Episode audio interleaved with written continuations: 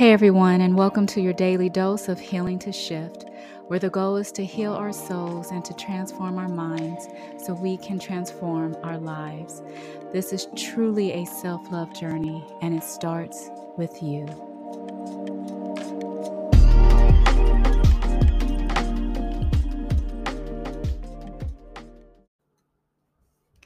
Hi, ladies. Happy Monday. How was everyone's weekend? I hope everyone's weekend went really well. And I hope everyone had a restful weekend. It's always nice when you can just use the weekend to relax and unwind, spend time with family, and just prepare your mind and your body for the week.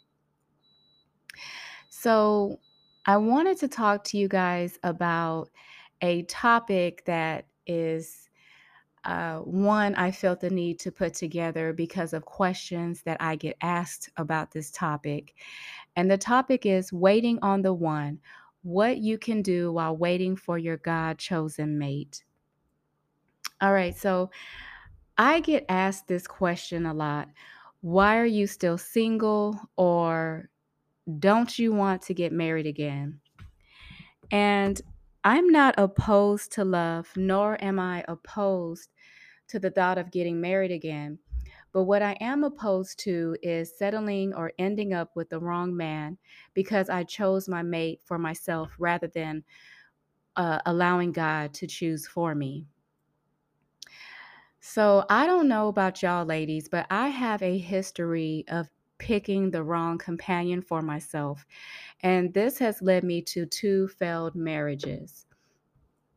So this go around, I decided to just be extremely careful, especially because it's not just about me anymore, it's about my daughter as well. Many of us have a history of relationships that did not turn out well. We have either settled because of fear of being alone or simply because we wanted companionship. Maybe we ended up with the wrong person because our attraction was based more on the physical rather than the person at heart.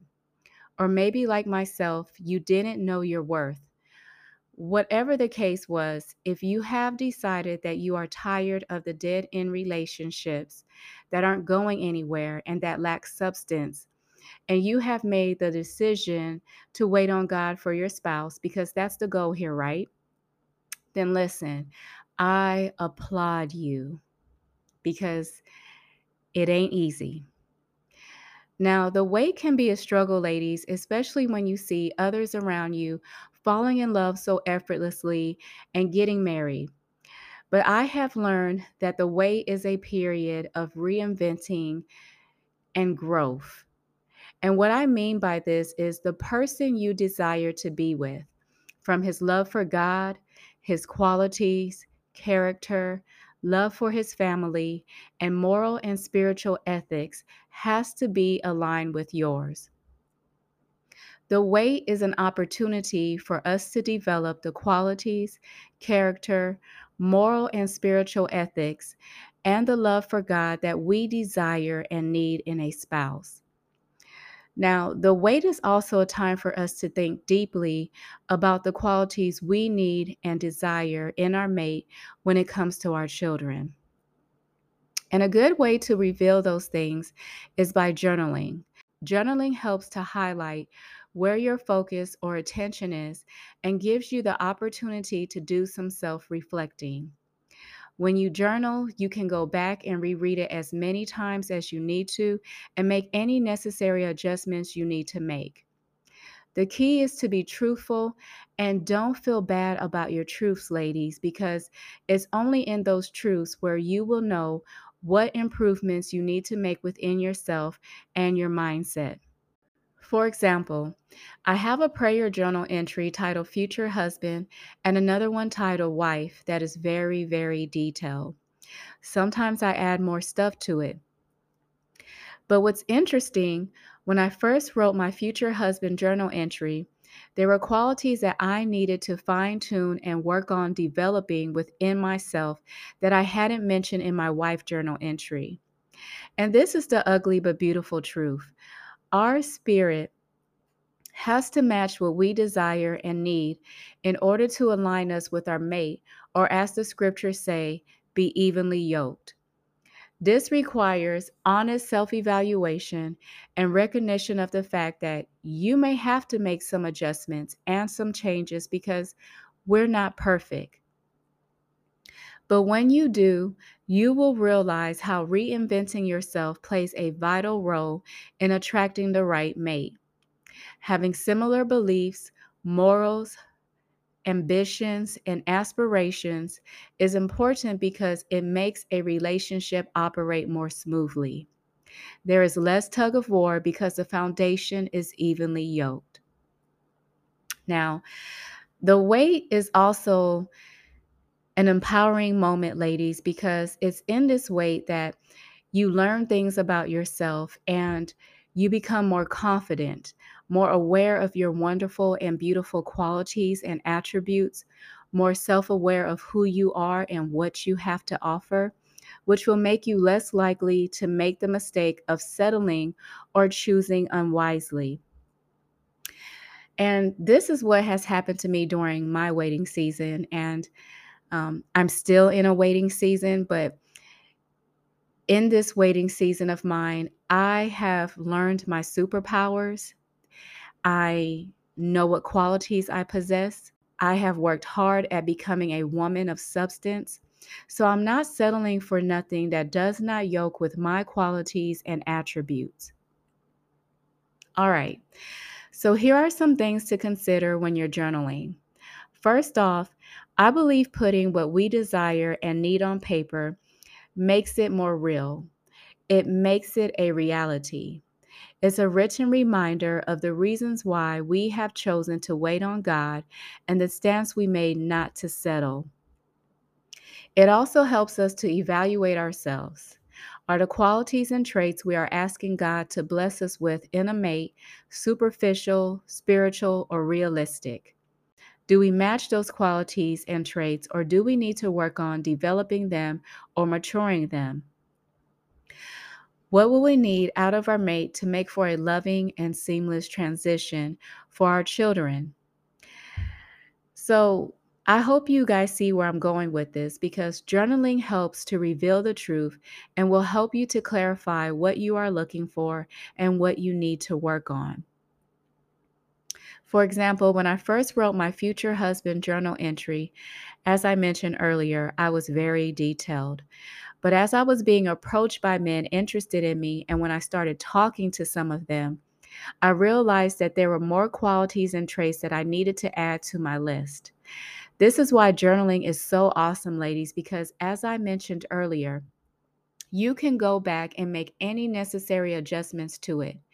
Also, something I hadn't mentioned, which I don't think is superficial unless we make that our only focus, are physical attributes. Now, for the people out there who say looks don't matter, listen, more power to y'all because they matter to me. Now, I'm not saying he has to be music video fine, but I want the qualities and traits I need and desire wrapped up in a nice package. All right? And so this makes me think of this one guy I was talking to for a little bit. Um, slowly but surely, he was crossing off several of the qualities that was on my journal entry, but his external package wasn't right for me. And I'm just being real, ladies. My attraction is not only based on internal, mental, spiritual, and intellectual. I have to be physically attracted to him as well. Health and dental care are major pet peeves of mine, and there's nothing wrong with that. And the reason why I'm mentioning all of this to, to you ladies is to let y'all know that I believe God is understanding in regards to that. And he's also understanding in regards to so many other qualities and attributes we, we desire. So don't hold back from mentioning them.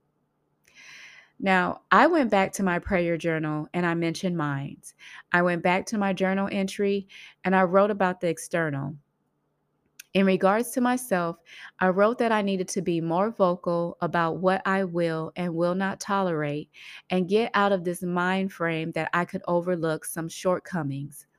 The fact of the matter is, I can't.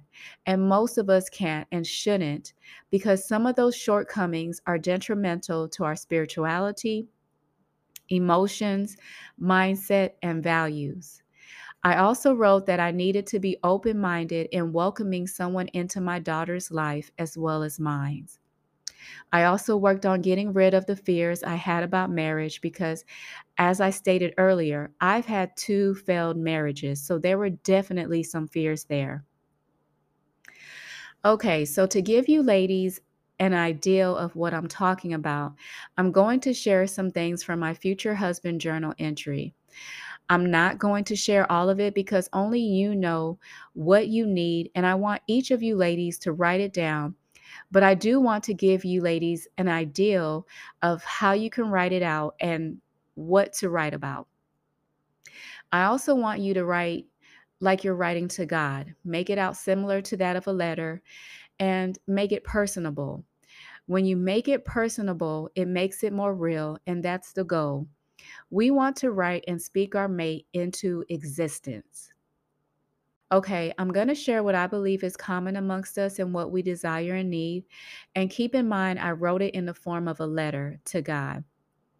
So here it goes Dear God and loving Father, I pray for a better father for my daughter, a father who is spiritual, fears you, is respectful, honest, caring, kind, mild-tempered, loving, patient, trustworthy, hardworking, a good listener, respects your law, takes being a spiritual head seriously, is not a hypocrite, has spiritual goals, is wise, willing to take advice, is constantly trying to better himself, loves and respects his family, is willing to accept counsel, humble, slow about speaking, and quick to listen, observant, attentive, has a good personality and a sense of humor, soft spoken, understanding, patient, is not a pervert, does not live a double life,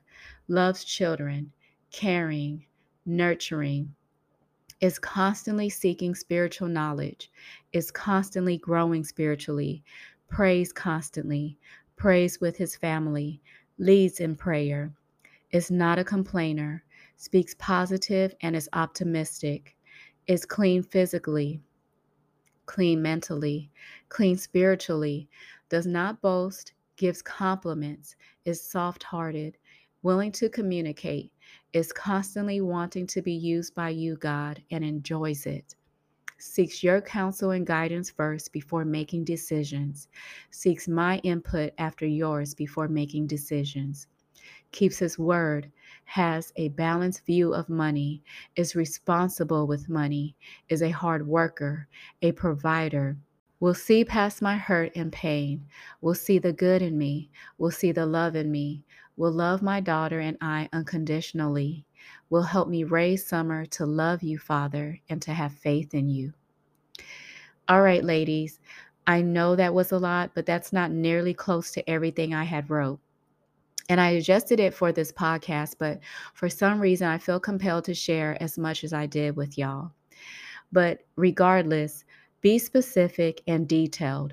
For example, when I mentioned that I wanted him to seek God's counsel and guidance first before making a decision, I followed up by saying I want him to seek my input after God's before making a decision. Now, this is very important to me because marriage is a threefold cord, and I want the same honor and respect that I will give to him given to me. Now, I got to mention a scripture, ladies, because that's who I am. And the scripture for today is Psalms 37, verse 4. But let me just say this real quick. I go uh, between the New King James Version as well as newer translations because I just wanted to choose a Bible that um, was common amongst many people as well as easy to understand. But definitely compare the scriptures out of your own copy of the Bible and also compare with other Bibles. Like do your do a fact check. Okay, so Psalms 37, verse 4 says, Delight yourself also in the Lord, and he shall give you the desires of your heart. I will leave that for your own interpretation. Well, ladies, this ends our chat for today. Stay encouraged. And remember, together we are strong. So let's support and uplift each other.